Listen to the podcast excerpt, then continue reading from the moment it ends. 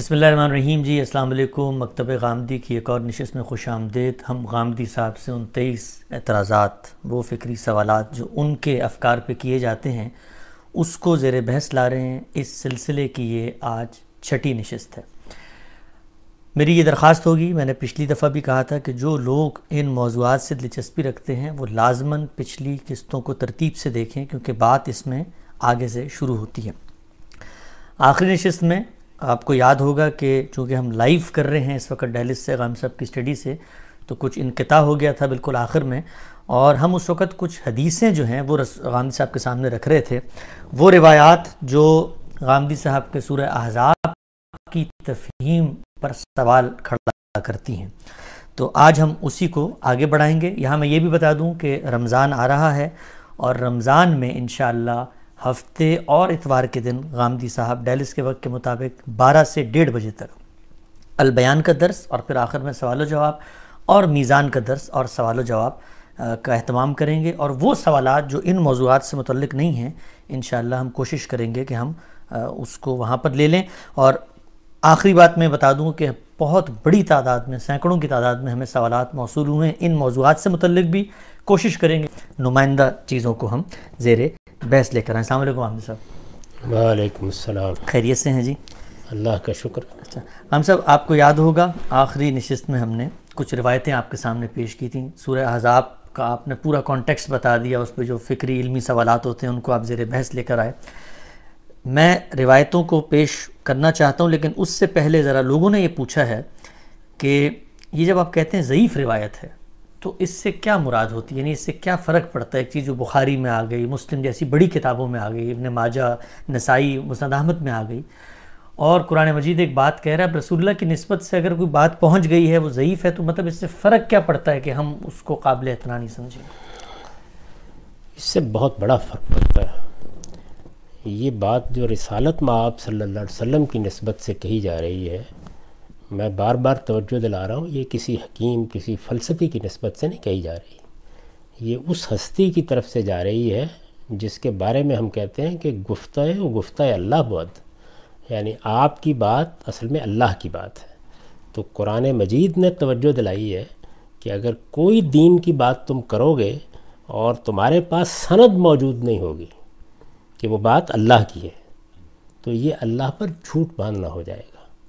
رسالت مآب صلی اللہ علیہ وسلم نے بھی سختی کے ساتھ توجہ دلائی کہ جو شخص میری طرف کسی جھوٹی بات کی نسبت کر دے، من کذبہ علیہ متعمدن، جانتے بوجھتے کسی جھوٹی بات کی نسبت کر دے، وہ اپنا ٹھکانہ جہنم میں بنائے۔ تو اس لیے ہمارے محدثین نے یہ پوری سائنس وجود پذیر کی ہے، جس کے تحت یہ دیکھا جاتا ہے کہ ہمارے پاس جو ذرائع ہیں ان میں ہم کہاں تک اطمینان کر سکتے ہیں کہ اس بات کی نسبت اللہ کے آخری پیغمبر کی طرف کی جا سکے۔ تو اس کے 2 درجے قابل قبول ہوتے ہیں، یعنی ایک درجہ یہ ہے کہ جو صحیح کا معیار قائم کیا گیا ہے، صحیح کو بھی لوگ اردو میں جیسے ہم بولتے ہیں نا غلط کے مقابلے میں صحیح، وہ سمجھ لیتے ہیں، صحیح محدثین کی اصطلاح ہے۔ تو صحیح کے لیے ایک معیار انہوں نے قائم کیا ہے، تو اگر کوئی روایت اس سطح پر پہنچ گئی ہے تو پھر ہم اس کی نسبت حضور سے کرتے ہیں۔ اس کا بھی یہ مطلب نہیں ہوتا کہ ہم یقینی طور پر کہہ سکتے ہیں کہ وہ حضور کی بات ہے، نہیں، قابل اطمینان سطح پر، یعنی جو ہمارے بس میں تھا وہ ہم نے کر لیا ہے۔ نسبت کے لیے جو کچھ ہمارے پاس ذرائع موجود تھے وہ ہم نے استعمال کر لیے ہیں، اور ان میں ہمیں کوئی ایسی چیز نہیں ملی جو قابل تنقید ہو، تو اب ہم کہتے ہیں صحیح۔ اسی طرح ایسی بعض چیزیں ہوتی ہیں کہ جو زیادہ قابل اعتنا نہیں ہوتی، مثلا کسی آدمی کے حافظے کے بارے میں کوئی بات معلوم ہو گئی یا اس کے اتقان کے بارے میں کوئی بات معلوم ہو گئی، تو پھر ہم اس کو حسن کہہ دیتے ہیں۔ تو اس سے بھی در حقیقت یہ بتانا مقصود ہوتا ہے کہ یہ روایت اگرچہ اپنے اندر وہ اطمینان نہیں رکھتی، لیکن پھر بھی قابل اطمینان کے درجے میں، یعنی جو اطمینان صحیح کہنے کے لیے چاہیے تھا۔ ضعیف کی تو رسالت مآب صلی اللہ علیہ وسلم کی طرف نسبت کی نہیں جا سکتی، یعنی وہ بات بڑی اچھی ہو سکتی ہے، بہت عمدہ ہو سکتی ہے، ممکن ہے کہ وہ بات بھی ٹھیک ہو، لیکن جب محدثین کے بنائے ہوئے اصول کے لحاظ سے ضعف متعین ہو گیا، اور خاص طور پر اگر کسی کی سیرت اور کردار کے بارے میں سوال پیدا ہو گیا ہے راویوں میں سے. اسی طریقے سے اگر اتصال کے بارے میں کوئی سوال پیدا ہو گیا ہے کہ یہ تو اس زمانے کے لوگ ہی نہیں ہیں یا جس سے یہ بات بیان کر رہے ہیں، کیونکہ یہ بات تو براہ راست حضور سے نہیں پہنچتی، یعنی ایک شخص نے حضور کی بات سنی، انہوں نے آگے بیان کی، تو کہیں اگر وہ کڑی ٹوٹ گئی ہے، یہ کئی پہلوؤں سے ٹوٹ جاتی ہے، تاریخی لحاظ سے ٹوٹ جاتی ہے. درمیان میں کسی ایسے شخص کا ذکر کر دیا جاتا ہے کہ محدثین اپنی ساری سعی و جہد کے باوجود یہ بتا ہی نہیں سکتے کہ کون آدمی ہے، جس کو کہتے ہیں نا کہ یہ تو مجہول ہے، یعنی کسی شخص کے بارے میں جہالت طے ہو گئی. اسی طرح سے بہت سے ایسے اعتراضات پیدا ہو جاتے ہیں کسی شخص پر، اس کے مجموعی رویے کو دیکھ کر، یہ منکر الحدیث ہے، یہ باتیں ایسے ہی بیان کرتا رہتا ہے، واہل حدیث ہے، اس کے منہ پر جو آئے بیان کر دیتا ہے. تو یہ اصل میں محدثین کی تحقیق کے نتائج ہوتے ہیں. اور اس میں اصول یہ ہے کہ آپ رسالت مآب صلی اللہ علیہ وسلم کی طرف نسبت کرتے وقت آخری درجے کی احتیاط کریں گے.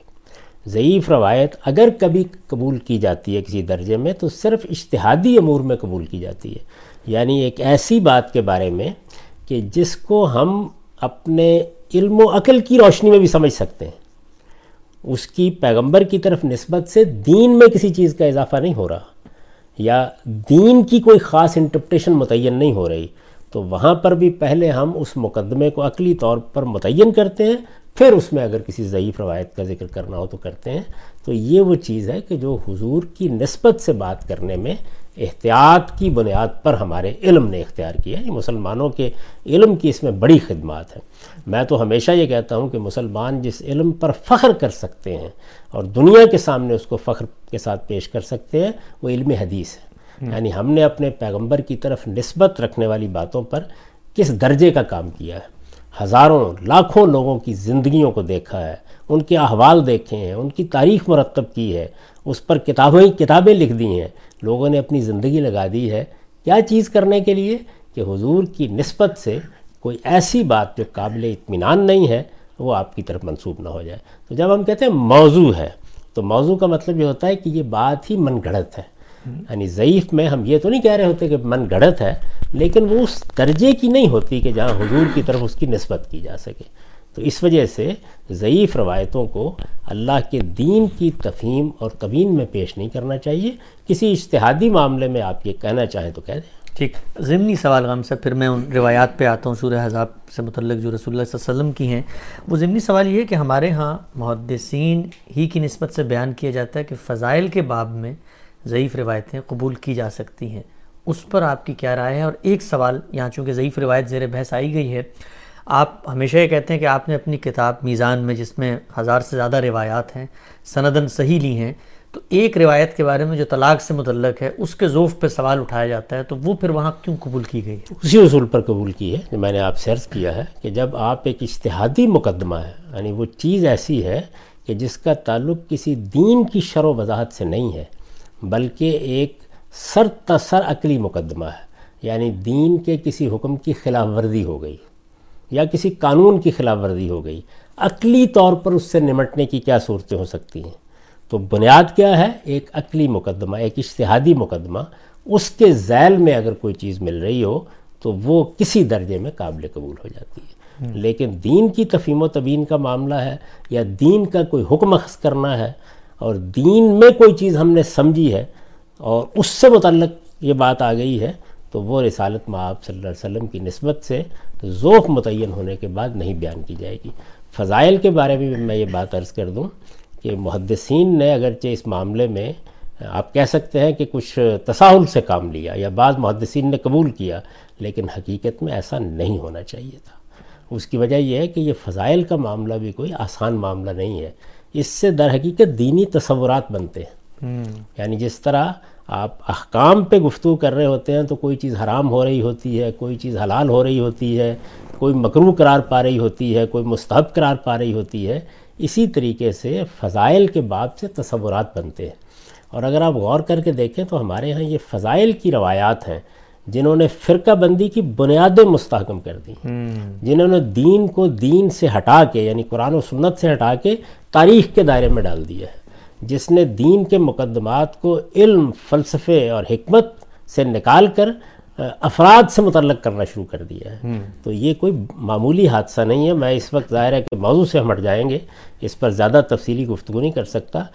اصولی بات یہ ہے کہ رسالت مآب صلی اللہ علیہ وسلم کی نسبت سے دین کی شرح و وضاحت میں وہی بات پیش کی جائے گی جو محدثین کے طریقے پر صحیح کے درجے میں پہنچتی ہو یا حسن کے درجے میں پہنچتی ہو. ٹھیک, اچھا ہم سب روایات معافی کو آگے بڑھاتے ہیں. یہ روایت انس بن مالک رضی اللہ عنہ کی روایت ہے. وہ کہتے ہیں کہ کچھ عورتیں رسول اللہ صلی اللہ علیہ وسلم کی خدمت میں حاضر ہو کر کہنے لگیں, یا رسول اللہ, مردوں کو تو بڑی فضیلت حاصل ہوئی ہے, وہ اللہ کی راہ میں جہاد کے لیے نکلتے ہیں, ہمارے لیے کون سا عمل ہو سکتا ہے جس کے ذریعے ہم اللہ کی راہ میں جہاد کرنے والوں کا درجہ حاصل کر سکیں؟ اس پر رسول اللہ صلی اللہ علیہ وسلم نے فرمایا, تم میں سے جو عورت اپنے گھر میں بیٹھی رہے گی وہ اللہ کی راہ میں جہاد کرنے والے کا مرتبہ پائے گی. آپ نے ہم سے فرمایا تھا سورہ احزاب کے اس ضمن میں, وقرن فی بیوتکن, کہ ازواج مطہرات کے لیے یہ کہا گیا ہے, لیکن روایت تو بتا رہی ہے کہ عام مسلمان عورتوں کا یہی فضیلت ہے, بلکہ اتنی بڑی فضیلت ہے کہ جہاد کا اجر ملے گا. یہاں پھر دیکھیے کہ آپ کو میں بار بار توجہ دلا رہا ہوں کہ قرآن کے فریم میں رکھ کے روایات کو دیکھیے, یعنی جو کلچر موجود ہے, جو تہذیب میں عورتیں باہر بھی جاتی ہیں اور ایسی خواتین بھی جو گھر میں رہتی ہیں, ایسی بھی ہیں جو نقاب اوڑھتی ہیں, ایسی بھی ہیں جنہوں نے اپنی زندگی کو کاروبار زندگی سے الگ کر کے محض اپنے شوہر کی خدمت تک محدود کیا ہوا ہے.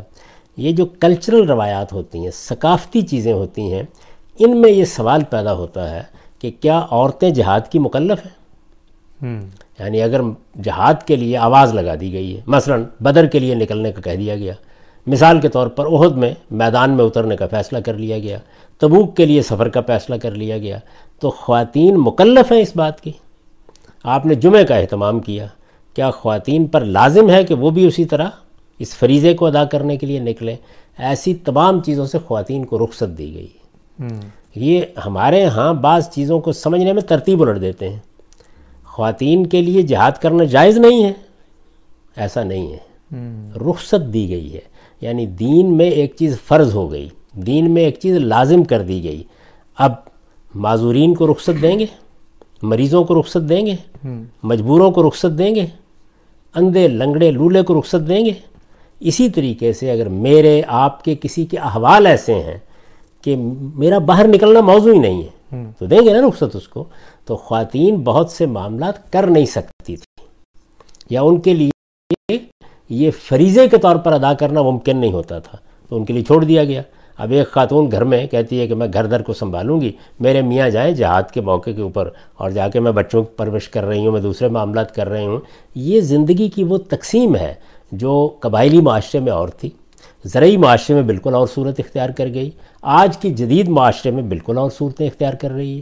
یعنی خواتین جتنے بڑے پیمانے پر آج ملازمتیں کر رہی ہیں, یہ پہلے نہیں کرتی تھیں. اچھا, لیکن کھیتوں میں, دیہاتوں میں چرواہے کی حیثیت سے کام کرنے کا جیسا معاملہ خواتین ماضی میں کرتی تھیں, وہ آج نہیں کر رہی. تو اس لیے بہت سی تبدیلیاں آتی ہیں. تو خواتین کے معاملے میں یہ سوال دین سامنے رہا ہے کہ کیا ان کو رخصت دی جائے گی یا ایسی چیزوں کا پابند کیا جائے گا؟ یعنی وہ بھی کیا مسجد میں آ کے نماز پڑھنے کی پابند ہے؟ وہ بھی کیا جمعے کو ایک فریضے کی حیثیت سے ادا کرنے کی پابند ہے؟ وہ بھی کیا جہاد کے لیے نفیر عام کی جائے تو اس میں جانے کی پابند ہے؟ تو جواب یہ ہے کہ ایسا نہیں ہے. یہ تو ایک ثابت شدہ چیز ہے, ایک سنت ہے, اس ذیل کی رخصت. لیکن میں پھر یہاں عرض کروں گا کہ روایت ضعیف ہے.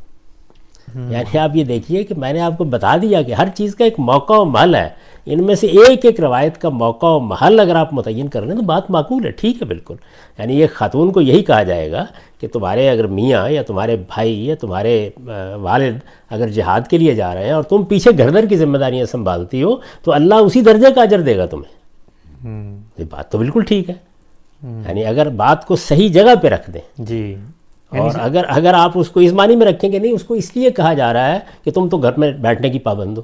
گویا اگر سندن ٹھیک بھی ہو تب بھی اس میں حجاب یا پردہ زیر بحث ہی نہیں ہے, زیر بحث نہیں ہے. یعنی ایک خاتون اپنے حالات کے لحاظ سے یا اپنی ثقافت کے لحاظ سے یا اپنے کلچر کے لحاظ سے یا اپنی روایات کے لحاظ سے یہ موضوع نہیں سمجھتی کہ وہ دکان کرے جا کے باہر. تو اب یہ سوال پیدا ہوگا کہ کیا سوسائٹی کی خدمت جو ایک دکاندار کرتا ہے یہ لازم ہے اس کے اوپر؟ تو جہاں کوئی چیز لازم ہوتی ہے, دوسری جانب کیا ہے, جہاد فرض ہو گیا, جمعہ فرض ہو گیا, کوئی فریضہ ہے جس کو ادا کرنا ہے, اس فریضے میں کیا وہ نہیں جائیں گی اگر یعنی اپنے حالات کے لحاظ سے تو اجر میں شریک ہو جائیں گی؟ فرمایا ہو جائیں گی. یہ ایسی بات جو ہے اگر آپ غور کریں تو غور کہیے کہ جن لوگوں کی شدید خواہش تھی کہ وہ سفر میں رسالت مآب صلی اللہ علیہ وسلم کے ساتھ جائیں، سامان سفر نہیں تھا، انہوں نے بڑی کوشش کی، قرآن مجید بیان کرتا ہے نا، لیکن سامان سفر میسر نہیں ہو سکا. تو فرمایا کہ ہر وادی میں جب رسول اللہ کا لشکر جا رہا تھا تو جو اجر ان کو مل رہا تھا وہ ان کو مل رہا تھا. اچھا، یہ اصل میں وہ چیز ہے. تو دین کو اس کے پورے تصور میں رکھ کے دے. ایسے ہی ہمارے یہاں لوگ بیان کر دیتے ہیں نا کہ وہ حدیث میں آیا ہے کہ مرد جو ہے اگر امام نے غلطی کی ہے تو سبحان اللہ کہیں گے، اور التصفیق للنساء، عورتیں ایسے ہاتھ مار دیں گی اس کے اوپر. اب دیکھیے اس کو ہمارے یہاں لوگوں نے کس زاویے سے دیکھا، عورتوں کے لیے آواز بلند کرنا جائز نہیں، ایک دوسرے زاویے سے دیکھیے. عورتیں اپنے کلچرل پس منظر کی وجہ سے آواز بلند کرنا پسند نہیں کرتی، تو ان کو رخصت دے دی گئی کہ تم پھر یہ کر لو. تو یہ کسی روایت کو سمجھنے کا طریقہ ہوتا ہے. ہمارے ہاں لوگوں کا مسئلہ یہ ہے کہ چونکہ انہوں نے دل و دماغ کے دروازے بند کیے ہوتے ہیں، تحقیق کے انداز میں چیز کے اندر جانا نہیں، اور قرآن مجید جو فریم بنا دیتا ہے اس کے اندر رکھ کے روایات کو نہیں دیکھنا. اس کا نتیجہ یہ ہے کہ دین پارا پارا ہو جاتا ہے. یعنی آپ نے ایک روایت سے یہ مطلب اخذ کر لیا، دوسرے نے وہ مطلب اخذ کر لیا. سب کو وہاں رکھ کے دیکھیں جہاں سے اللہ تعالیٰ نے اس معاملے کو بیان کیا ہے، پھر آپ کی سمجھ میں آئی کہ بات کیا ہے.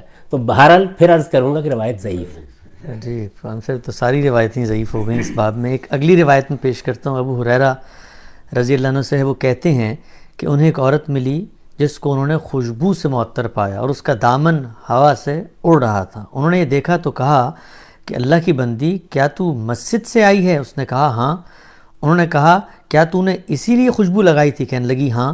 تو ابو ہریرہ رضی اللہ عنہ کہتے ہیں کہ میں نے رسول اللہ صلی اللہ علیہ وسلم کو یہ فرماتے ہوئے سنا ہے کہ جو عورت اس مسجد کے لیے خوشبو لگا کر آئے اس کی نماز قبول نہیں ہوگی یہاں تک کہ وہ واپس جا کر غسل جنابت ادا نہ کر لے. اچھا، اب یہ روایت میں جو کچھ الفاظ استعمال کیے گئے ہیں تھوڑی دیر کے لیے ان سے قطع نظر کر لیں، اور اتنی بات کو لے لیں کہ کسی وقت رسالت مآب صلی اللہ علیہ وسلم نے خواتین سے کہا کہ تم مسجد میں آتی ہو، نماز پڑھنے کے لیے آتی ہو، یہاں لوگوں کی تمام تر توجہ اللہ کی طرف ہونی چاہیے. آپ کے علم میں ہے کہ خود حضور نے اپنے گھر میں ایک پردے کے بارے میں یہ کہا کہ اسے ہٹا دو، اس سے توجہ میری نماز میں دوسری جانب مبذول ہو جاتی ہے. معلوم ہے نا، لوگوں نے اس کو تصویر کی حرمت میں معمول کرا. حالانکہ وہ بات یہ ہو رہی تھی کہ نماز پڑھنے کے لیے کھڑے ہوئے ہیں، اللہ کے سامنے سجدہ ریز ہونا ہے، تو یہاں ساری توجہات یہ ہوں. آپ جانتے ہیں کہ مردوں اور عورتوں میں قدرت نے فطری کشش رکھی ہے، تو اس میں اگر ایک خاتون ایسی تیز خوشبو لگا کے آتی ہے کہ آپ کی توجہ بجائے اس کے قبلے کی طرف ہو، نماز کی طرف ہو، قرآن کی طرف ہو، اللہ تعالیٰ کی ہدایت کی طرف ہو، اس جانب ہو جاتی ہے، اسے اگر یہ توجہ دلائی جائے تو اس پہ کیا قابل اعتراض بات ہے. میں تو یہ کہتا ہوں کہ ہم میں سے ہر ایک کو اس کا اہتمام کرنا چاہیے. مثلا حضور نے منفی طریقے سے توجہ دلائی کہ جن لوگوں نے لہسن کھایا ہوا ہوتا ہے یا پیاز کھایا ہوا ہوتا ہے وہ مسجد میں آنے سے اجتناب کریں، کہ وہاں پر ایک دوسرے پہلو سے وہی چیز لوگوں کے لیے اذیت کا باعث بنتی ہے. یہ لوگوں کو خدا کی طرف متوجہ کرنے سے ہٹاتی ہے. اسی سے ہمارے ہاں یہ ایک روایت بنی کہ مرد عام طور پر نماز پڑھاتے ہیں، یہ روایت بنی کہ عورتیں پیچھے سب بناتی ہیں تاکہ ان میں کم سے کم اختلاط کے مواقع پیدا ہوں. لیکن جہاں یہ موضوع نہیں ہوتا، مثلا حرم میں، مسجد نبوی میں، تو وہاں پر ساتھ کھڑی ہو جاتی تھی. آپ دیکھیں بعد میں جب روایات زیر بحث آئیں گی کہ کیسے خواتین جمعے کے موقع کے اوپر ساتھ والے مردوں سے سوال کر رہی ہیں کہ حضور کی فلاں بات سمجھ میں نہیں ہے، ذرا بتا دینا. تو وہ آواز جو نماز کے اندر بھی سبحان اللہ نہیں نکلنی چاہیے، وہ یہاں کیسے نکل آئی؟ ہر چیز کو اس کی جگہ پر رکھ کر دیکھیے. اور پھر میں یہ عرض کروں گا کہ روایت یہ بھی ضعیف ہے.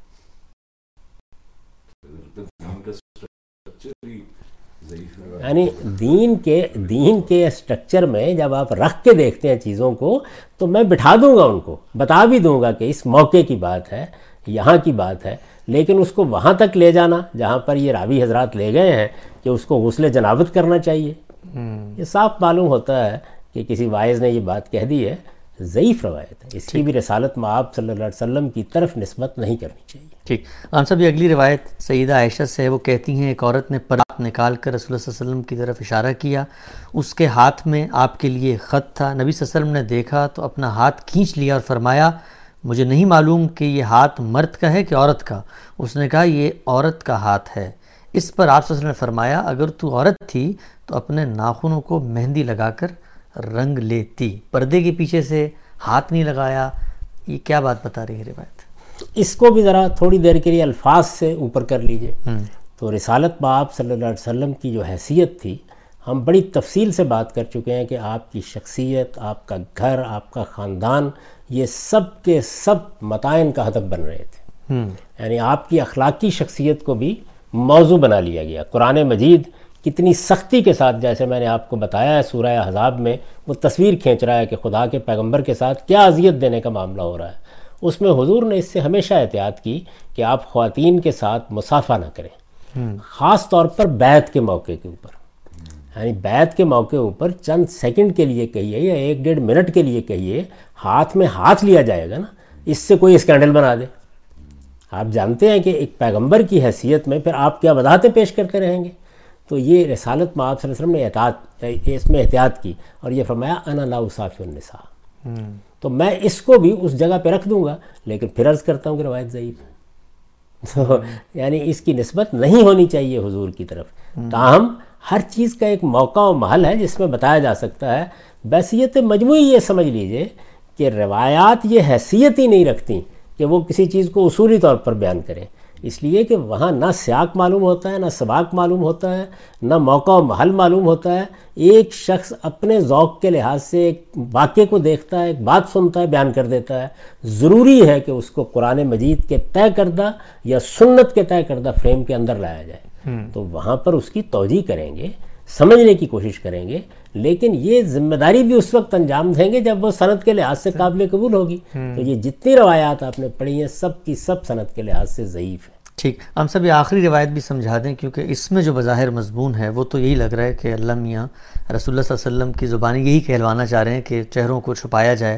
یہ روایت ہے کہ نبی صلی اللہ علیہ وسلم نے فرمایا جو مسلمان کسی عورت کے محاسن کو پہلی مرتبہ دیکھ کر اپنی نظر جھکا لیتا ہے تو اس کے بدلے میں اللہ اس کی عبادت میں حلاوت پیدا کر دیتا ہے. گویا اب اللہ میاں اگر روک رہے ہیں مجھے کسی عورت کو دیکھنے سے تو پھر عورت کے لیے تو یہی سبق ہے کہ وہ نہ دکھائے مجھے.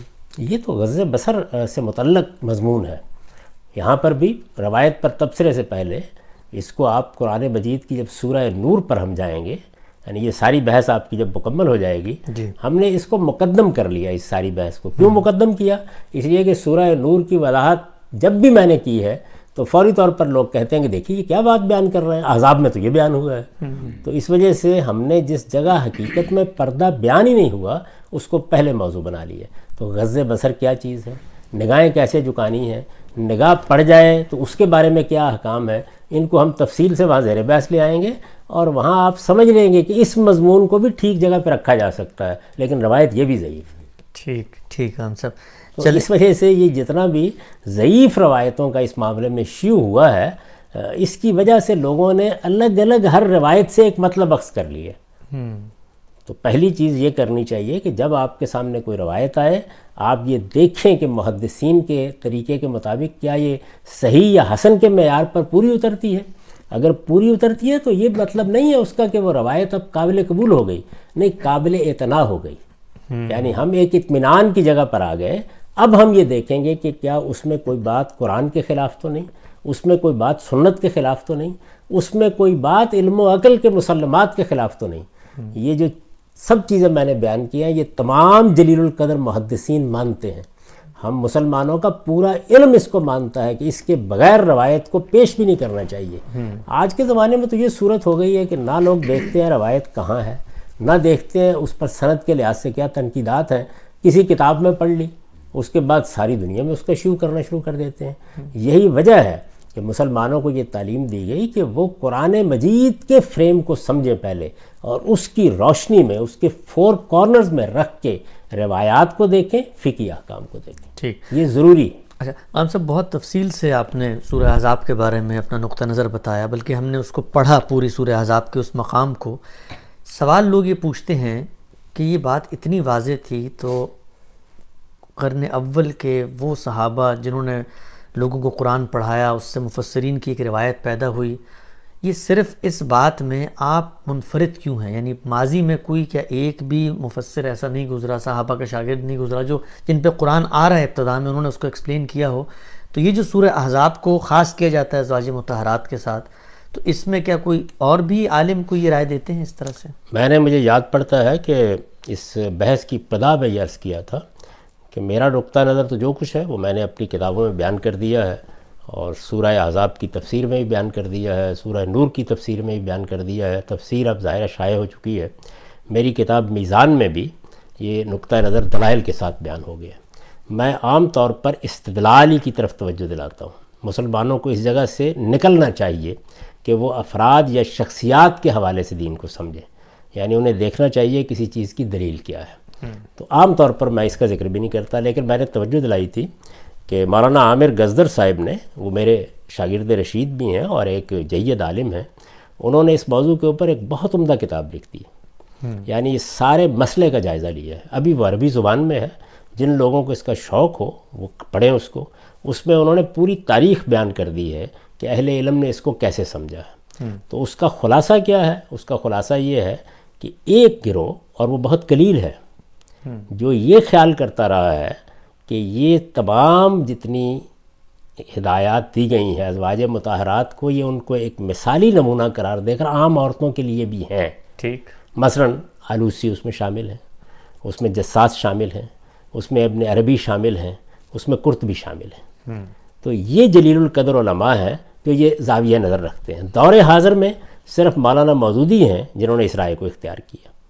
ان کے مقابل میں ایک بہت بڑی تعداد ہے ان اہل علم کی جو بالکل وہی رائے رکھتے ہیں جو میں نے آپ کے سامنے بیان کی۔ یعنی تفصیل میں، استدلال میں، چیزوں کو سمجھنے میں تو فرق ہو سکتا ہے، لیکن یہ بات کہ یہ تمام ہدایات ازواج مطہرات کے ساتھ خاص ہیں، اس کو بیان کیا ہے اہل علم نے۔ امام احمد کی یہی رائے ہے، امام ابو داود کی یہی رائے ہے، ابن قتیبہ کی یہی رائے ہے، قاضی عیاض کی یہی رائے ہے، محلب کی یہی رائے ہے، ابن بطال کی یہی رائے ہے، قلبی کی یہی رائے ہے۔ یہ ہمارے متقدمین ہیں، یہ اسی دور کے بڑے بڑے فقہا علماء ہیں، تو ان کی ہمیشہ سے یہ رائے رہی ہے۔ موجودہ دور میں آ کر جیسے مولانا سید مولانا صاحب مودودی نے ان چار بڑے اکابر کی رائے کو قبول کیا، اسی طریقے سے اہل علم کا ایک بڑا گروہ عالم عرب میں پیدا ہوا ہے، جیسے مثال کے طور پر مفتی محمد عبدو ہیں، جیسے کہ مثال کے طور پر رشید رضا ہیں، جیسے محمد سائس ہیں، جیسے عبدالحلیم ہیں۔ تو بہت سے ایسے جلیل القدر اہل علم پیدا ہوئے جنہوں نے یہاں تک کہہ دیا کہ ان کو عام عورتوں سے متعلق کرنا ناجائز ہے۔ اچھا، تو اس وجہ سے میں اس میں متفرد نہیں ہوں۔ تاہم اگر آپ میری تفسیر کا مطالعہ کریں گے تو آپ کو یہ اندازہ ہو جائے گا کہ جس طریقے سے اس پوری سورہ کو میرے جلیل القدر استاذ امام امین حسن اصلاحی نے سمجھا تھا، اس کو میں نے کس پریسیجن تک پہنچایا ہے، اور اس میں جو استدلال کے بعض مواقع ہیں اس میں کیا نئی جہتیں ہیں جن کو متعلق کر دیا ہے، یا کہاں کہاں وہ اسٹریسز واضح کر دیے ہیں کہ جو قرآن مجید میں واضح نہ ہونے کی وجہ سے استدلال میں کمزوری تھی۔ یعنی یہ چیز جو ہے اس کو تو آپ میرے کنٹریبیوشن میں رکھ سکتے ہیں، لیکن یہ بات کہ یہ آیات ازواج مطہرات کے ساتھ خاص ہیں، یہ احکام انہی کو دیے گئے تھے، ان احکام کا عام عورتوں سے کوئی تعلق نہیں ہے، اس کو جلیل القدر اہل علم مانتے رہے ہیں۔ ہمارے ہاں چونکہ کسی ایک رائے کا شیوع ہو جاتا ہے تو ہم خیال کرتے ہیں کہ ساری دنیا کے اہل علم یہی مانتے رہے ہوں گے۔ تو یہ رائے اہل علم کے ہاں موجود رہی ہے، اس پر بات ہوتی رہی ہے۔ بلکہ میں نے توجہ دلائی تھی کہ آپ شاہ عبد القادر کے ترجمے کا 2 لفظوں کا حاشیہ پڑھ لیجئے، انہوں نے بھی واضح طریقے سے اس کو اسی طرح سے بیان کیا، یہ ازواج مطہرات کو دیے گئے احکام ہیں۔ تو آج کل کے زمانے میں بھی ایسے اہل علم یعنی پچھلی 1 صدی میں پیدا ہوئے ہیں جنہوں نے ان کو اسی زاویے سے دیکھا ہے، ایسے ہی سمجھا ہے، اور یہاں تک بات کہہ دی ہے کہ ان کو عام عورتوں سے متعلق کرنا یہ غلط ہوگا، کیونکہ اس طرح آپ اصل میں دین میں ایک بدعت کا اضافہ کر رہے ہوں گے، یہ آپ کو نہیں کرنا چاہیے۔ ٹھیک، اچھا، ہم سب بات سمجھ میں آتی ہے یہ آپ کی۔ اب کچھ سوالات جو پچھلی حجاب کی گفتگو میں سورہ احزاب کے متعلق جو آپ نے باتیں کی ہیں، کامن مین سوالات ہیں، اجازت ہیں اس میں؟ اگر مجھے آپ تھوڑی سی اجازت دیں تو جو عام سوالات ہیں ان کو لینے سے پہلے میں اپنے ڈسکورس کے حوالے سے 2 باتیں کہنا چاہتا ہوں۔ ایک بات جو یا میرا سوال ہے، اچھا آپ نے بہت سے سوالات کیے، میرا سوال ہے۔ آپ جانتے ہیں کہ میرے ڈسکورس میں جیسے میں نے پورے دین کو سمجھا ہے اس کی بڑی اہمیت ہے کہ آپ جب بھی دین میں کسی حکم کو متعین کر لیں، خواہ قرآن سے کریں خواہ سنت سے کریں، تو آپ اس کا ریلیشن بتائیں طہارت اور تزکیے سے، اس لیے کہ وہ دین کا مقصود ہے. تو یہاں یہ سوال کیا جا سکتا ہے کہ جو ہدایات کی گئی ہیں جب وہ ایک مخصوص صورتحال میں، جیسے کہ اسکینڈل بنانے والے اذیت دینے والوں نے ایک ماحول پیدا کر دیا، تو ازواج مطہرات سے کہا گیا کہ اب گھروں میں رہیں، آپ یہ معاملات ایسے کریں ایسے کریں، تو اس میں وہ پہلو کدھر چلا گیا جو دینی ہدایات کا ذروۂ سنام ہے. دینی ہدایات اسی کی طرف جاتی ہیں، دینی ہدایات میں اس کو مقصد کی حیثیت حاصل ہے، یعنی ہر حکم یہ تقاضا کرتا ہے کہ آپ اس کو اس سے ریلیٹ کریں. آپ کو یاد ہوگا کہ میں نے یہ تنقید کی تھی کہ جو مونچھوں کو پست رکھنے کا حکم ہے وہ مقصد سے ریلیٹ ہوتا ہے، داڑھی بڑھانے، حضور نے بیان بھی اس کو اسی طرح کیا ہے، الگ سے اس کی تلقین بھی اسی اصول پر کی ہے. وہ طہارت بدن کے احکام میں جاتا ہے لیکن داڑھی کا معاملہ وہاں نہیں جاتا. تو اس کا مطلب یہ ہے کہ جب بھی ہم دین پر بات کریں گے تو چونکہ قرآن نے یہ واضح کر دیا ہے کہ دین کی تمام ہدایات کا مقصد اول کیا ہے یا حقیقی مقصد کیا ہے یا وہ ہدف کیا ہے جس کو سامنے رکھ کے، تو وہ طہارت اور تزکیہ ہے. تو میں یہ چاہتا ہوں کہ میں اس پہلو کا ریلیشن سمجھا دوں. جی ضرور. یہ بات یہ ہے کہ میں ایک عام آدمی کی حیثیت سے یا کوئی خاتون ہے اس کو آپ طہارت اور تزکیہ کے حکام دیتے ہیں.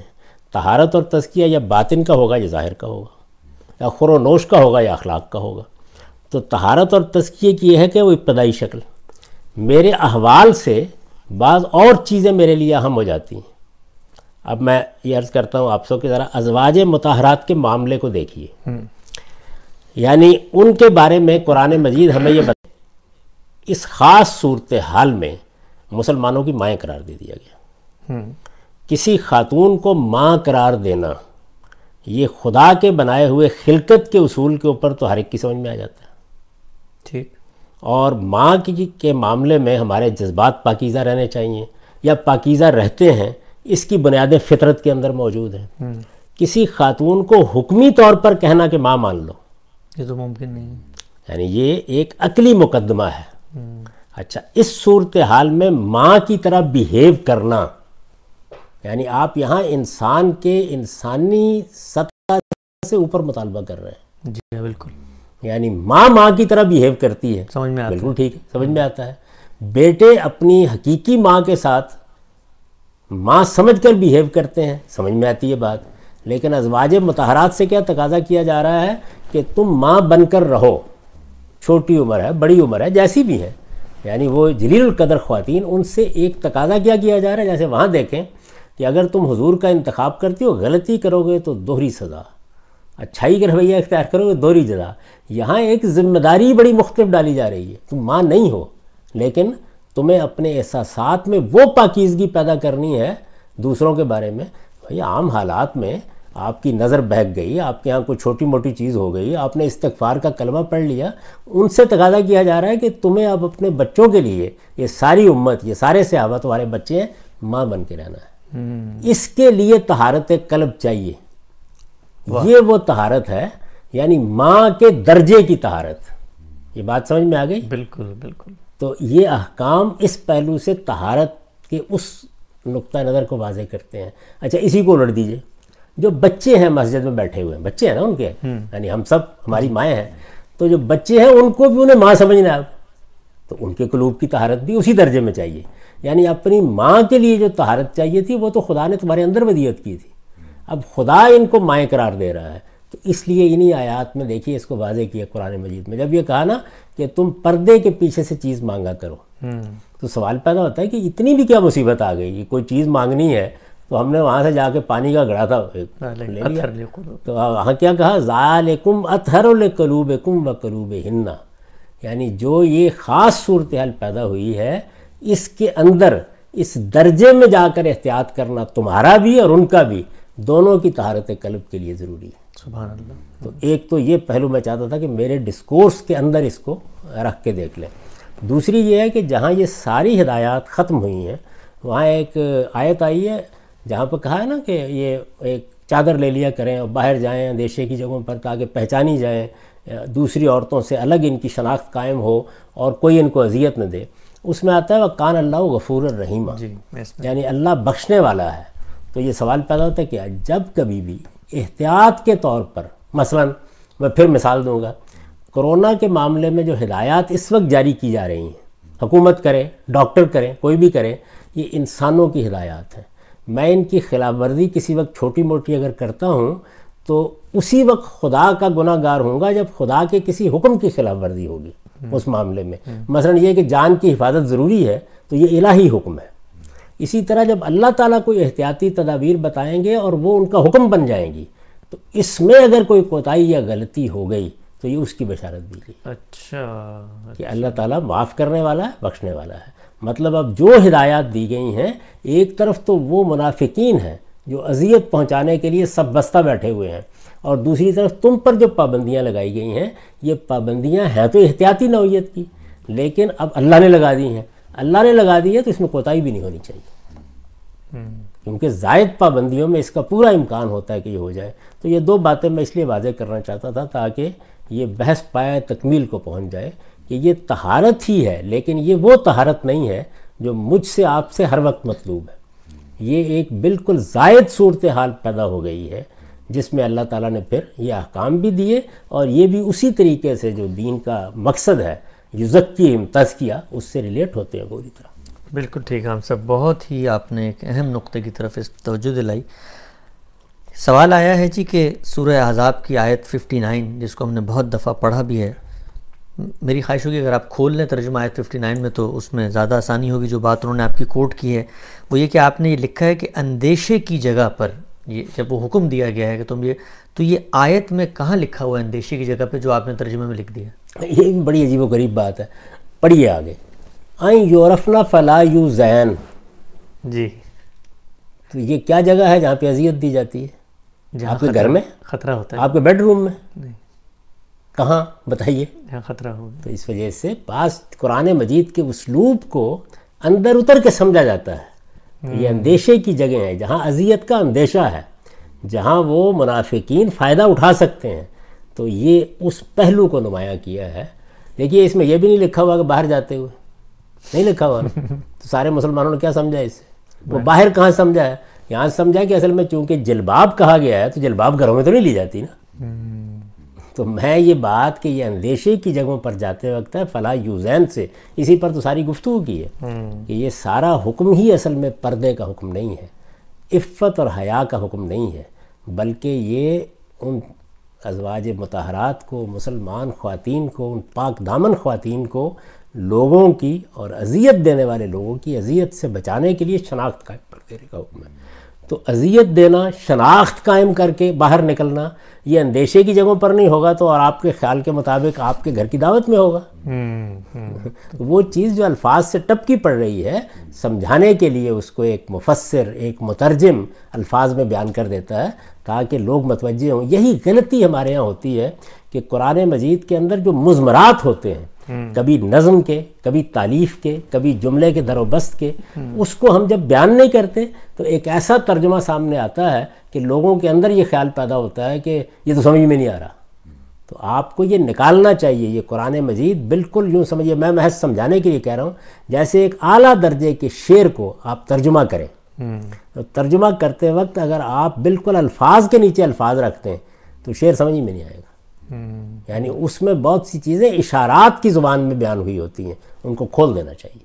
ٹھیک، ہم صاحب اگلا سوال، ابھی آپ نے پچھلی اپنی جو دو وضاحتیں پیش کی ان میں اس کو آپ نے بتایا بھی، لیکن اس کو تھوڑا مزید فوکس کر کے ہم سمجھتے ہیں، وہ یہ کہ جب یہ کہا گیا کہ وہ پہچانی جائے، انہوں نے اذیت نے دی جائے، اور اس کے بعد کہا گیا وَقَانَ اللَّهُ غَفُورَ الرَّحِيمَ، تو اگر یہ مومنات اور یہ بیچاری خواتین جن کو ریپ کا شکار ہونے کا اندیشہ ہے، جن کو کریکٹر اسیسینیشن، اسکینڈلائزیشن ہو رہی ہے، یہ سب کچھ، تو وہ تو مظلوم ہیں، تو اس مظلومیت کے بعد تو ہونا چاہیے تھا کہ تمہیں ہم یہ ہدایت کر رہے ہیں، وقتی نوعیت کی ہے اور کوئی مسئلہ نہیں ہے اگر کوئی آگے پیچھے بات ہو جائے، لیکن یہاں تو جو آگے بات کی گئی وہ مغفرت کی خوشخبری سنا دی گئی۔ ان دو باتوں کا کیا ربط ہے؟ یہی تو کہا گیا جو آپ نے بیان کیا کہ تم لوگوں کا تو کوئی اس معاملے میں دخل ہی نہیں تھا، فضا پیدا کر دی گئی، حالات ایسے نازک ہو گئے، اس میں اللہ تعالیٰ یہ زائد ہدایات ہدایات دے رہے ہیں، ان ہدایات پر اللہ کی ہدایت سمجھ کے عمل کرو، اگر اس میں کوئی کوتاہی ہو گئی، ہو سکتا ہے نا، یعنی آپ تمام لوگوں کو ہدایات دے رہے ہیں، کہیں گھر بیٹھنے میں کوتاہی ہو گئی، کہیں کوئی سامان پکڑانے میں کوتاہی ہو گئی، کہیں نکلنے میں ہو گئی، تو کہیں بھی اگر ایسی کوئی چیز ہو جائے گی تو اللہ مغفرت فرمانے والا ہے. یہ تو بڑی بشارت ہے اور دینی چاہیے. جب آپ زائد پابندیاں لگاتے ہیں، آپ غور کیجئے، یہ ایسے ہی ہے کہ جیسے یہ کہا جا رہا ہے کہ بھائی دین کا تقاضا بھی ہے، اخلاق کا تقاضا بھی ہے، شریعت کا تقاضا بھی ہے کہ آپ باہر نہ نکلیے، تو ان ہدایات پر دیانتداری کے ساتھ عمل کریں. اس لیے بڑی وبا پھیلی ہوئی ہے، لوگوں کے لیے بڑا خطرہ ہے، تاہم کسی نہ کسی جگہ آپ کو نکلنا ہی ہوگا کسی ضرورت کے لیے، تو اس میں اگر کوئی کوتاہی ہو گئی تو اللہ بخشنے والا ہے. اس اسلوب کی بات ہے. یعنی ان کا اصل میں نکلنا دین کے پورے مشن کو خطرے میں ڈال سکتا تھا نا، تو اس میں یہ سیکریفائز کر رہے ہیں. یعنی دونوں پہلو ہیں، ایک یہ کہ وہ سیکریفائز کر رہی ہیں اور دوسرے یہ کہ اب احکام اللہ نے دے دیے ہیں. تو دونوں پہلوؤں سے، یعنی ایک بندہ مومن، آپ سوچئے کہ اس وقت جو ہدایات ہمیں دی جا رہی ہیں گھروں میں بیٹھنے کے بارے میں، وہ عام انسانوں کی دی ہوئی ہیں نا. اگر یہ ہدایات اللہ کی طرف سے اتر رہی ہوں، اس وقت قرآن نازل ہو رہا ہو، وبا پھیل گئی، تو ہدایات اللہ کی طرف سے ہوں، تو پھر تو یہ آیت آنی چاہیے کہ میرے بندو اس وقت تمہیں عام فطرت کے تقاضوں سے بالکل الگ ہو کے گھروں میں بٹھایا جا رہا ہے، تو اس میں اگر کوئی کوتاہی ہو گئی تو اللہ بخشنے والا ہے. ٹھیک. اچھا ہم صاحب، یہ اگلا سوال ہے، یہ کہتے ہیں کہ اگر سورہ احزاب میں حجاب اصل موضوع نہیں تھا تو عورتوں کو نشانی ہی کوئی قائم کرنی تھی، تو ٹوپیاں پہنانے کا کیوں نہیں کہہ دیا گیا؟ نشانی وہی قائم کرنی چاہیے جو کسی کی فطرت کے تقاضوں کے مطابق ہو، یعنی تاکہ اس کو کوئی کارٹون نہ بنا دیں. آپ خواتین اس زمانے میں جلباب لیتی تھیں، اب بھی لیتی رہی ہیں، ہمارے ہاں دیہات تک میں ایک بڑی چادر سی لے لیتی تھی خواتین، تو یہ تاکید کر دی گئی کہ چادر تم لے کے عام معمول کبھی نہیں بھی نکلتی، اب ذرا اس کا اہتمام کر لینا تاکہ یہ تمہاری شناخت بن جائے. تو میرے نزدیک تو یہی کرنا چاہیے تھا، یعنی کیا ان کو ٹوپیاں پہنا کے عمامے بندھوا کے باہر نکالا جاتا؟ یہ کیا ذوق ہے چیزوں کو دیکھنے کا. ٹھیک. یہ ہم سب اگلا سوال ہے کہ یہ کہتے ہیں کہ آج کل ہم یہ دیکھتے ہیں کہ نوجوان بچیاں جب باہر نکلتی ہیں تو نوجوان مرد ان کو دیکھتے بھی ہیں، ان کی خواہش ہوتی ہے کہ ان کے قریب بھی ہوں، کوئی نمبر ومبر بھی ان سے لے لیں، تو آج کل تو یہ نارمل روٹین ہے. تو اس صورتحال میں مسلمان بچیوں کو ہمیں پابند نہیں کرنا چاہیے کہ یہ اوباش لڑکے نمبر ومبر لیں گے اور پھر بعد میں تنگ کریں گے، تو ابھی سے تم اپنے آپ کو وہی جلباب والی ہدایت اپنا لو. سر اس میں بھی ایڈ کرتا ہوں کہ اس کامنٹس میں بہت یہ فریکوینٹلی جو گیون ایک سٹانس ہے یہی ہے، ٹھیک ہے مان لیا احتیاطی تدابیر کی، بار بار یہی بات آ رہی ہے، خاص طور مردوں کی طرف سے ان کو بہت تشویش ہو گئی ہے. تو کہتے ہیں کہ جی آج کل ہماری مائیں بہنیں بیٹیاں باہر نکلتی ہیں، معاشرہ بہت خراب ہے، تو وہی احتیاطی تدابیر جو ہیں وہ آج لاگو ہوتی ہیں. کہ یہ میں نے تو عرض کر دیا تھا کہ اگر تو صورتحال واقعی وہی بن گئی ہے، یعنی ہر گھرانہ اس کا ہدف بن گیا ہے، ایک پورے کے پورے گروہ ان کو اسکینڈلائز کرنے کے لیے تیار ہیں، نکلنے کے لیے بھی رفع حاجت تک کے لیے صبح اور شام جانا ہے، اگر تو یہ صورتحال واقعی پیدا ہو گئی اور آپ دیانتداری سے یہ محسوس کرتے ہیں تو عذرائے کرم فوری طور پر ان ہدایات کا اطلاق کر دیں. ایسا نہیں ہے. جو عمومی زندگی ہے اسی کے لحاظ سے مسائل ہیں، ان تمام مسائل کو سامنے رکھ کر جو عام زندگی میں پیش آتے ہیں، اللہ تعالیٰ نے عام عورتوں کو سورہ نور میں ہدایات دی ہیں، ان پر ہم جائیں گے اور پھر آپ سے عرض کروں گا کہ وہاں کوئی کمی چھوڑی نہیں اللہ تعالیٰ نے، یعنی وہ ساری چیزیں وہاں اللہ نے خود بیان کر دی ہیں. ایک بالکل واضح فرق کیا ہے، آپ دیکھیں گے وہاں اسلوب بھی بالکل الگ ہے. یہاں ازواج مطہرات یا نسان نبی، تم عام عورتوں کی طرح نہیں ہو، یہاں صورتحال الگ ہے، ذرا وہاں جائیے اور پھر دیکھیے. تو گویا صورتحال کیا ہے کہ احزاب اس وقت کی صورتحال کے بارے میں ہدایات دے رہی ہے، اور نور قیامت تک کے لیے مردوں اور عورتوں کے اختلاط کے آداب بتا رہی ہے. تو اس کو دیکھیں گے، اس پر ابھی ہم نے گفتگو کرنی ہے.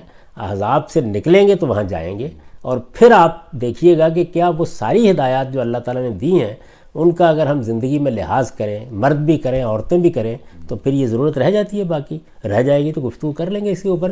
لیکن اصولی بات عرض کر دوں کہ کسی چیز کو دین بنانے کے لیے تو دین سے استدلال کرنا پڑے گا. اگر آپ اپنے طور پر کوئی احتیاط کرنا چاہتے ہیں تو میں نے پھر مثال دی تھی کہ اس وقت ساری دنیا کو اپنے گھر میں بٹھا دیا، کون اعتراض کر رہا ہے؟ بھائی موت سر پر منڈلا رہی ہے تو بیٹھ گئے ہیں نا، مسجدیں بھی بند کر دی ہیں، حرمین بھی بند کر دیے ہیں.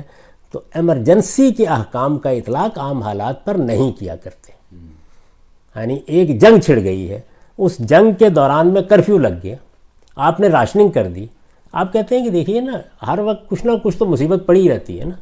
چلے اب تو دشمن حملہ آور ہوا ہے, کہیں نہ کہیں سے تو کچھ ہو ہی جائے گا. تو جنگ کے احکام میں کیسا امن و امان تھا, تو ان کو عمومی احکام نہ بنا دیں. کرونا وائرس کے زمانے میں اب دیکھیں میں اس کے فوائد بیان کرتا ہوں. جلندھر سے اور امرتسر سے اور سیالکوٹ سے پہاڑ نظر آنے لگ گئے. اچھا, اوزون کی فضا بہت بہتر ہو گئی, گلوبل وارمنگ تک پہ اثر پڑنا شروع ہو گیا ہے. تو کیا خیال ہے کہ لوگوں پر مستقل یہ پابندیاں نہ لگا دی جائے؟ تو ایک چیز وہ ہوتی ہے جو ایمرجنسی میں آپ کر سکتے ہیں, ایک چیز وہ ہے جو عمومی حالات میں کرتے ہیں. تو عمومی حالات کے احکام سورہ نور میں بیان ہوئے. ٹھیک ہو گئے. یہ تو یعنی یہی تو میں نے عرض کر دیا کہ اس کا تعلق تو اس وقت کی ایسی نازک صورتحال سے ہے کہ ایک چھوٹا سا گاؤں ہے, چند ہزار کی آبادی ہے, خدا کا پیغمبر درمیان میں موجود ہے, اس کی شخصیت, اس کی دعوت, اس کا مشن سب خطرے میں ڈالا جا رہا ہے. اس میں بالکل ایمرجنسی کی صورتحال پیدا ہو گئی ہے. آج بھی چھوٹے لیول پہ ہم یہ اطلاعات فطری طور پہ بھی کرتے رہتے ہیں, روز کرتے ہیں. میں نے تو 12 مثال دی, پشاور میں ہو تو ان کی فرق قسم 12 میں نے آپ سے عرض کیا ہے کہ ہم قبائلی علاقے میں جاتے ہیں سیر و تفریح کے لیے, نہیں 10 اور احتیاطیں کرتے ہیں, مرد بھی کرتے ہیں. ہم عام حالات میں اسلحہ لے کے نہیں چل رہے ہوتے, لیکن اگر پتہ ہو کہ لوگوں کے ہاتھوں میں عام طور پر فلاں علاقے میں اسلحہ ہے اور ذرا ذرا سی بات پر بندوق چلا دیتے ہیں, تو آپ بھی لے کے چلیں گے نا. تو اس لیے جو احتیاطی تدابیر کسی خاص صورتحال سے متعلق ہوتی ہیں, اس کو ویسے ہی بیان کریں نا. یعنی لوگوں کو اس کے اندر سے یہ سبق پڑھائیں کہ دیکھیے رسالت مآب صلی اللہ علیہ وسلم یا مسلمان عورتوں کے معاملات جب زیر بحث آ گئے تو اس موقع پر اللہ تعالیٰ نے یہ احتیاطی تعبیر بتائی. آپ کو بھی اگر کہیں ایسی صورتحال پیش ہو جائے تو اب یہاں پہ ایک لفظ کا اضافہ کرنا پڑے گا, اور یہ کہ آپ اپنے حالات کے لحاظ سے احتیاطی تدابیر کریں. سبق یہ ہوگا, یعنی یوں نہیں ہے کہ اس وقت گدھے پر سواری کی گئی تھی تو ہم بھی کریں گے. بالکل ٹھیک. یعنی وہاں جنگ کی گئی ہے تیر تلوار سے, اگر ہمیں بھی جنگ درپیش ہو جائے تو کیسے کریں گے؟ وہی تیر, وہی تلوار, وہی تدبیریں کریں گے, ویسی سب بندی کریں گے, اسی طرح کھڑے کر دیں گے اور جہاز اوپر سے آ کے بمباری کر دیں گے. نہیں, اب آپ یہ کہیں گے کہ جنگ تو ہوگی اگر خدا نخواستہ ہو رہی ہے, لیکن اب مورچے بنائے جائیں گے, اب زمین میں جایا جائے گا, اب میزائل چلائے جائیں گے, اب یہ اسلحہ بنایا جائے گا. تو یہاں پر بھی اس طرح استدلال کریں کہ اگر ہمیں بھی کوئی ایسے حالات درپیش آئیں گے تو اس سورہ نے ہم کو سبق دیا ہے کہ اس میں کچھ زائد پابندیاں بھی قبول کی جاتی ہیں, لگائی بھی جا سکتی ہیں, اور ان کو شرع صدر سے قبول کرنا بھی چاہیے. میں پھر مثال دوں گا, جیسے اس وقت کرونا کی وبا پھیلی ہے, آپ گھروں میں بٹھا رہے ہیں, ہر معقول آدمی کی سمجھ میں یہ بات آ رہی ہے. اس کی تعمیم کریں گے تو احمق نہیں بنیں گے. بالکل ٹھیک. لیکن اگر کوئی اور طرح کی وبا پھیل جائے, مثلا اس وقت آپ نے جو پابندیاں لگائی ہیں وہ کرونا کے لحاظ سے لگائی ہیں, جنگ میں پابندیاں کیا اسی لحاظ سے لگائیں گے؟ یعنی مسجد میں 3 فٹ کا فاصلہ فرمائیں گے, تو وہاں پابندیاں اور طرح کی لگائیں گے. تو اس لیے سبق یہ ملا کہ نازک حالات میں کچھ زائد چیزیں کرنی پڑ جایا کرتی ہیں. اللہ کے پیغمبر نے کی, اللہ تعالیٰ نے خود ہدایات دیں, مسلمان عورتوں نے ان کو قبول کیا, مردوں نے ان کو قبول کیا.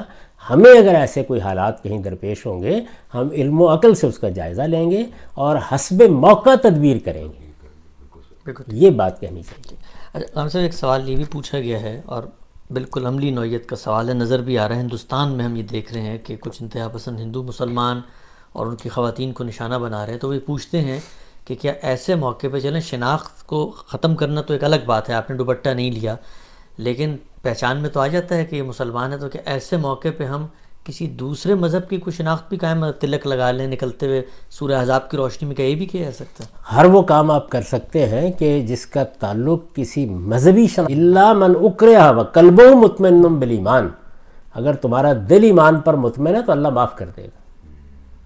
لوگوں نے فائدہ نہیں اٹھایا اس بات سے, لیکن اللہ نے اجازت دی. کتنی بڑی بات ہے یہ. یعنی ظاہر ہے کہ وہ کفر کا اظہار کریں گے, کوئی پوچھے گا تو کہہ دیں گے کہ ہم ایمان نہیں رکھتے, لیکن دل سے مطمئن ہے. تو اللہ تعالیٰ کہتا ہے میں دل کے ایمان کو قبول کر لوں گا. اس سے بھی یہ اندازہ کر لیں کہ انسانی جان کو کیا حیثیت دی ہے دین میں. یعنی دین, جہاں دین کا مطالبہ کرے گا جان کا, وہیں جان زیر بحث آتی ہے, ورنہ جان کی حرمت قائم ہے. تو یہ جان ہی ہے نا جس کی حفاظت کے لیے یا اذیت سے بچنے کے لیے اللہ تعالیٰ یہ بات کہہ رہے ہیں. لونڈیوں کے بارے میں دیکھیے, لونڈیاں کاروبار بنی ہوئی تھیں, یعنی لوگ ان کو باقاعدہ طریقے سے پیشہ کراتے تھے ان سے. وہاں کیا کہا؟ یہاں کہا نا وَقَلْبُهُ مُطْمِنٌ بِالْإِيمَانِ، اس کا دل ایمان پر مطمئن ہے تو اللہ معاف کر دے گا، قبول کر لے گا اس کے ایمان کو جو دل میں ہے، اگرچہ اظہار اس کے برعکس ہوا ہے، برخلاف ہوا ہے. وہاں کہا بدکاری جیسی چیز، ان اردنا تحسنا، اگر ان کے دل کے اندر پاک دامنی کا ارادہ موجود ہے تو زنا کو معاف کر دے گا. تو اس سے اللہ تعالیٰ کا مزاج سمجھنا چاہیے کیا ہے، اور وہ کب سمجھ میں آئے گا آپ کی؟ جب آپ روایات سے اوپر اٹھیں گے، قرآن مجید سے دین کو سمجھیں گے، پھر وہ روشنی لے کے، قرآن سورج کی طرح ہے، وہ روشنی لے کے آئیں گے اور پھر روایات کو پڑھیں گے، تو پھر وہی ہوگا جو میں نے ابھی آپ کو بتایا. آپ 10 روایتیں 15 روایتیں آپ نے پیش کی، میں نے جیسے کیا پورے دین کے فریم میں آئیے میں سمجھا دیتا ہوں ان کو، اس لیے کہ وہ روشنی موجود ہے جو اللہ تعالیٰ نے دے دی ہے، اگرچہ روایتیں ضعیف. اچھا، ہم سب یہ سوال ہے کہ خواتین یہ کہتی ہیں کہ رسول اللہ صلی اللہ علیہ وسلم تو ایک مرد تھے، عورت کی حیثیت میں ہمارے لیے تو جو نمونہ ہیں وہ کوئی عورت ہی ہوگی نا، یعنی عورتوں کے معاملات، عورتیں کیسے کرتی ہیں، تو اس میں تو ہم ازواج مطہرات کو دیکھیں گے. چلیں یہ مان لیا کہ یہ معاملہ ان کے ساتھ خاص تھا، تو اب ہم عورتیں کیسے فیصلہ کریں کہ اپنے رول ماڈل کی کون سی چیزیں خاص تھیں، کون سی چیزیں عام تھیں؟ یہ رول ماڈل پردے ہی کو بنا لیا گیا ہے. نماز رول ماڈل نہیں ہے، خدا سے تعلق رول ماڈل نہیں ہے، خدا کے دین کی دعوت رول ماڈل نہیں ہے. ازواج مطہرات نے جس طرح حضور کا ساتھ دیا، یعنی اس کے اندر سے بھی وہ سبق لیں کہ ان کے سامنے ایک طرف دنیا رکھ دی گئی، دنیا کی آزادیاں رکھ دی گئیں، اور ان سے کہا گیا کہ کوئی ناراضی نہیں ہے، یہ نہیں کہ تم کو غلط کام کرنے جاؤ گی، یہ تمہارا چوائس ہے، تم چاہو تو اس کا انتخاب کر لو. تو انہوں نے کس کا انتخاب کیا؟ محمد الرسول اللہ کا انتخاب کیا. تو سبق یہ لیں خواتین ان کے اسوے سے کہ ان کی ترجیح ہر حال میں دین ہوگا، لیکن دین کی وہ باتیں جو دین میں ان کے لیے ہے. سبق لینے کی چیز یہ ہے تو اس میں اسوہ بنائیں. اسی طرح جیسے مثلا جنگ احزاب کے موقع کے اوپر رسول اللہ صلی اللہ علیہ وسلم کے بارے میں فرمایا نا کہ جب کلیجے مو کو آ رہے تھے تو جانتے ہو کہ اس وقت پیغمبر کا رویہ کیا تھا؟ لقد کان لکم فی رسول اللہ اسوۃ حسنہ.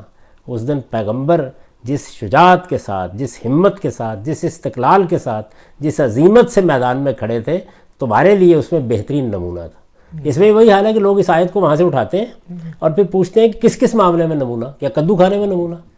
بھائی وہاں پر ایک خاص صورتحال زیر بحث ہے، یعنی جب کبھی خدا کے لیے میدان جنگ میں اتریں تو وہاں پر کیا عظیمت، کیا استقامت، کیا حوصلہ ہونا چاہیے، اس میں حضور نمونہ ہے. تو اس سورہ احزاب میں ازواج مطہرات کس چیز کا نمونہ بن گئی ہیں کہ اگر معاملہ اس چوائس کا آ جائے کہ ایک طرف خدا و خدا کا رسول ہے اور دوسری طرف دنیا ہے، تو ہم بغیر کسی تردد کے خدا کے رسول کا انتخاب کر لیں گے. یہ نمونہ ہے، تو خدا کہے کہ لوگ اس نمونے کو سمجھ سکیں. ہم سے بھی سوال ہے کہ حج اور عمرے کے موقع پہ جو دینی روایت جاری کی گئی ہے اس میں تو یہ لازم کر دیا گیا ہے کہ خواتین مسجد حرام میں چہرہ نہیں چھپائیں گی. تو ایک صاحب نے آپ کی تائید میں بات کرتے ہوئے آپ سے یہ وضاحت پوچھی ہے کہ اگر سورہ احزاب کے احکام ابدی ہوتے یا اس کے اندر کوئی ایک پہلو موجود ہوتا تو پھر دین کے جو مستقل بذاتی حکم ہے اس میں اس کا اہتمام کیا جانا چاہیے تھا نا. ظاہر بات ہے، یعنی اگر ایک چیز دین میں مطلوب ہے تو سوال یہ ہے کہ وہ ایک عبادت کے موقع پر کیسے اٹھ جائے گی. یعنی جو آداب عام مسجدوں تک میں ملحوظ ہیں وہ سب کے سب وہاں اٹھا لیے گئے. یعنی حرم میں جا کے یہ پابندی بھی نہیں کی گئی کہ صفحے کیسے بنا رہی ہیں، عورتیں بھی طواف کر رہی ہیں، مرد بھی طواف کر رہے ہیں، اور یہ پابندی بھی نہیں، بلکہ پابندی ہے کہ آپ چہرہ نہیں ڈھانپیں. پابندی ہے چہرہ نہیں ڈھانپیں. آپ اندازہ کریں نا، مردوں کے لیے بھی عورتوں کے لیے بھی. اچھا، مردوں اور عورتوں کے لیے احرام کے لباس میں فرق کیا گیا نا، کیوں کیا گیا؟ ان کی جنسی آزاد، یعنی ظاہر ہے کہ ایک عورت کا اس طرح کا لباس پہننا جیسا لباس مرد احرام میں باندھتے ہیں موضوع نہیں جی. تو اللہ تعالیٰ نے فرق کیا بالکل. تو اچھا اس معاملے میں فرق کر دیتے، کہتے ہیں کہ عورتیں جو ہیں وہ اپنے چہرے کو ڈھانپ لیں، اس لیے کہ ان کے لیے تو یہ بڑی اہم بات ہے. کچھ بھی نہیں کیا، یہ مردوں کا حج پہلے ہوگا، عورتوں کا اگلے دن ہوگا، اگلے دن ہوگا. کوئی سیگریگیشن نہیں کی کسی قسم کی، یعنی جس چیز کی رعایت کرنی تھی وہ کر دی ہے. کہ احرام میں چادریں، دو انسری چادریں پہننے کے لیے نہیں کہا گیا ان کو، ان کے اندر جو عفت حیا، یہ سمجھیے کہ عفت جب ملحوظ ہوتی ہے تو دین کیا کرتا ہے، حیا مطلوب ہوتی ہے تو دین کیا کرتا ہے. تو دین ٹھیک جگہ سے بیہیو کر رہا ہوتا ہے. ہم کیا کرتے ہیں؟ ہم یہ کرتے ہیں کہ اپنے تصورات، اپنے معتقدات، اپنا کلچر اور میں پھر عرض کر دوں کہ دنیا کے اندر بڑے بڑے عجیب کلچرل معاملات رہے ہیں عورتوں کے بارے میں، مردوں کے بارے میں. میں نے توجہ دلائی تھی آپ کو کہ ذرا ایک نظر پیچھے ڈال کے دیکھیں، یہ جو ہمارے ہاں کے بڑے لوگ رہے ہیں ان کے ہاں اشرافیہ کی تہذیب کیا تھی. پالکی سے باہر جو ہے، یعنی پالکی میں بھی ایک اینٹ رکھنی ہے یا پتھر رکھنا ہے کہیں وزن کا اندازہ نہ ہو جائے، اور وہ بیچاری جو کھیتوں میں کام کر رہی ہے، جو آپ کے گھر میں کام کرنے کے لیے آ رہی ہے، اس کے وزن کا اندازہ کون کرے گا؟ یا اس کے بارے میں یہ بحث ہوگی کہ عورت ہی نہیں ہے. تو اس طرح بہت سی چیزیں کلچر، بہت سی چیزیں ثقافت، بہت سی چیزیں تاریخ کا حصہ ہوتی ہیں، اور پھر لوگ کیا کرتے ہیں، ان سے جو ذہنی تصویر بنتی ہے ان کو قرآن میں پڑھنا شروع کر دیتے ہیں. اس صورتحال کو الٹ دیجئے. دین کے معاملے میں ہم قرآن سے چلیں گے، اور پھر اس کی روشنی میں روایت کو سمجھیں گے، اس کی روشنی میں کلچر کو سمجھیں گے، اس کی روشنی میں تہذیب ثقافت کے اوپر حکم لگائیں گے. ٹھیک، ہم سب سورہ احزاب پہ ہم نے بہت تفصیل سے بات کی، جو اعتراضات سوالات اس ضمن میں آئے وہ رکھے آپ کے سامنے. روایتوں پہ آپ نے بہت تفصیل سے بات کی. بڑی تعداد یہ جاننا چاہتی ہے کہ مان لیا یہاں پر حجاب پردہ زیر بحث نہیں ہے، لیکن پھر بھی حجاب مطلوب تو ہے. آپ یہ فرماتے ہیں سورہ نور میں زیر بحث آئے گا، آپ کا مستقل نقطہ نظر ہے اس بارے میں.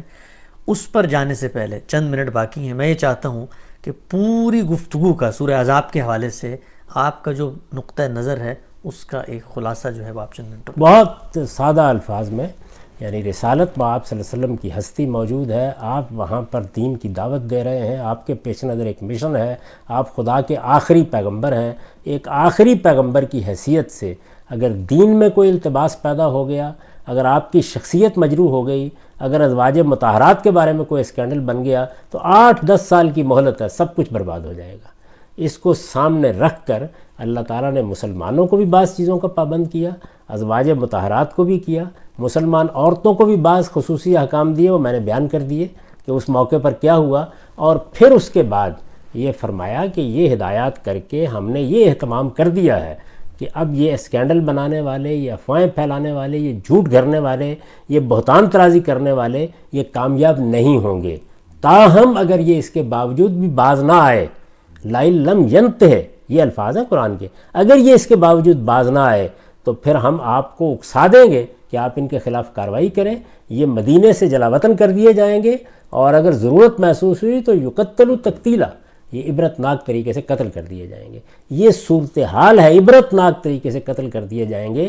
جس فضا میں اللہ تعالیٰ نے ازواج مطہرات کو بھی خصوصی ہدایات دیں، ان سے متعلق مسلمانوں کو بھی خصوصی ہدایات دیں، اور ان کے بارے میں یہ اعلان بھی کیا کہ وہ مسلمانوں کی مائیں ہیں، ان کے بارے میں کوئی آدمی اپنے دل میں نکاح کے ارمان نہ پالے. اور پھر اس کے بعد مسلمان عورتوں سے بھی کہا کہ رفع حاجت کے لیے جاتے ہوئے، دوسرے اندیشے کی جگہوں پر جاتے ہوئے اپنی شناخت قائم کر لیں تاکہ کوئی اوباش ان کو اذیت نہ دے. یہ ہے پوری کی پوری بات. نہ اس کا پردے سے کوئی تعلق ہے، نہ حجاب سے کوئی تعلق ہے، نہ عفت سے کوئی تعلق ہے، طہارت قلب سے تعلق ہے. وہ میں نے بیان کر دیا ہے، اسی لیے کہ میرے ڈسکورس میں چونکہ اس کو ہدف کی حیثیت حاصل ہے تو کیسے وہ اس سے متعلق ہوتا ہے، اور پھر بتایا ہے کہ اللہ تعالیٰ نے بھی کیسے اس کو متعلق کیا ہے. ٹھیک، چند جملوں میں غم صاحب بالکل آخری بات، قیامت تک کے لیے سورہ احزاب کی اس ہدایت میں مسلمانوں کے لیے کیا سبق ہے؟ ایک ہی، اور وہی ہے کہ جب اللہ اور اللہ کے رسول کے درمیان اور دنیا کے درمیان انتخاب کا موقع آئے تو ایک بندہ مومن کا کام یہ ہے کہ وہ اللہ اور اللہ کے رسول کا انتخاب کرے. یہ بہترین نمونہ ہمارے سامنے ازواج مطہرات نے پیش کیا، اور ٹھیک رسالت میں آپ صلی اللہ علیہ وسلم کے اس مطالبے کی تصویر بن گئیں جو سب مسلمانوں سے آپ نے کیا ہے کہ کیا میں، یعنی حضور دین کا منبع ہے، تو یہ پوچھا ہے کہ کیا میں تمہیں تمہارے ماں باپ اعزہ اقربا زیادہ عزیز ہوں؟ سید عمر سے پوچھا نا. یہ پوری کی پوری سورہ اس کی تصویر ہے. سبحان اللہ. یعنی ازواج مطہرات نے اس طرح سے قبول کیا ہے، اور قبول کیا ہے تو یہی اصل میں وہ اہل بیت ہیں جن کو بدقسمتی سے لوگ فراموش کر چکے ہیں. اصل اہل بیت یہ ازواج مطہرات ہیں جن کے لیے اس پوری سورہ میں گفتگو کی گئی، جنہوں نے قربانی دی دین کے لیے، جنہوں نے قربانی دی ہے. اور آپ ان سب پہ غور کر کے دیکھ لیں، رسول اللہ کی بیٹیوں کا ذکر عام عورتوں کے ساتھ آیا ہے، ان احکام میں نہیں آیا. سبحان اللہ. تو اصل اہل بیت یہ ہے. ٹھیک، ہم سب بہت بہت شکریہ آپ کا. ہم نے 2 نشستوں میں سورہ احزاب پہ گفتگو کی. عورتوں کا پردہ زیر بحث ہے. کل انشاءاللہ اسی وقت ڈیلس کے وقت کے مطابق 1 بجے ہم اس نشست کو کوشش کریں گے اس موضوع کو سمیٹ دیں اور وہ مثبت احکام وہ مثبت ہدایات جو اللہ تعالیٰ نے دی ہیں جو سورہ نور کے اندر غامدی صاحب کے مطابق بیان ہوئی ہیں ان کو ہم زیر بحث لائیں گے. غامدی صاحب آپ کے وقت کا بہت شکریہ.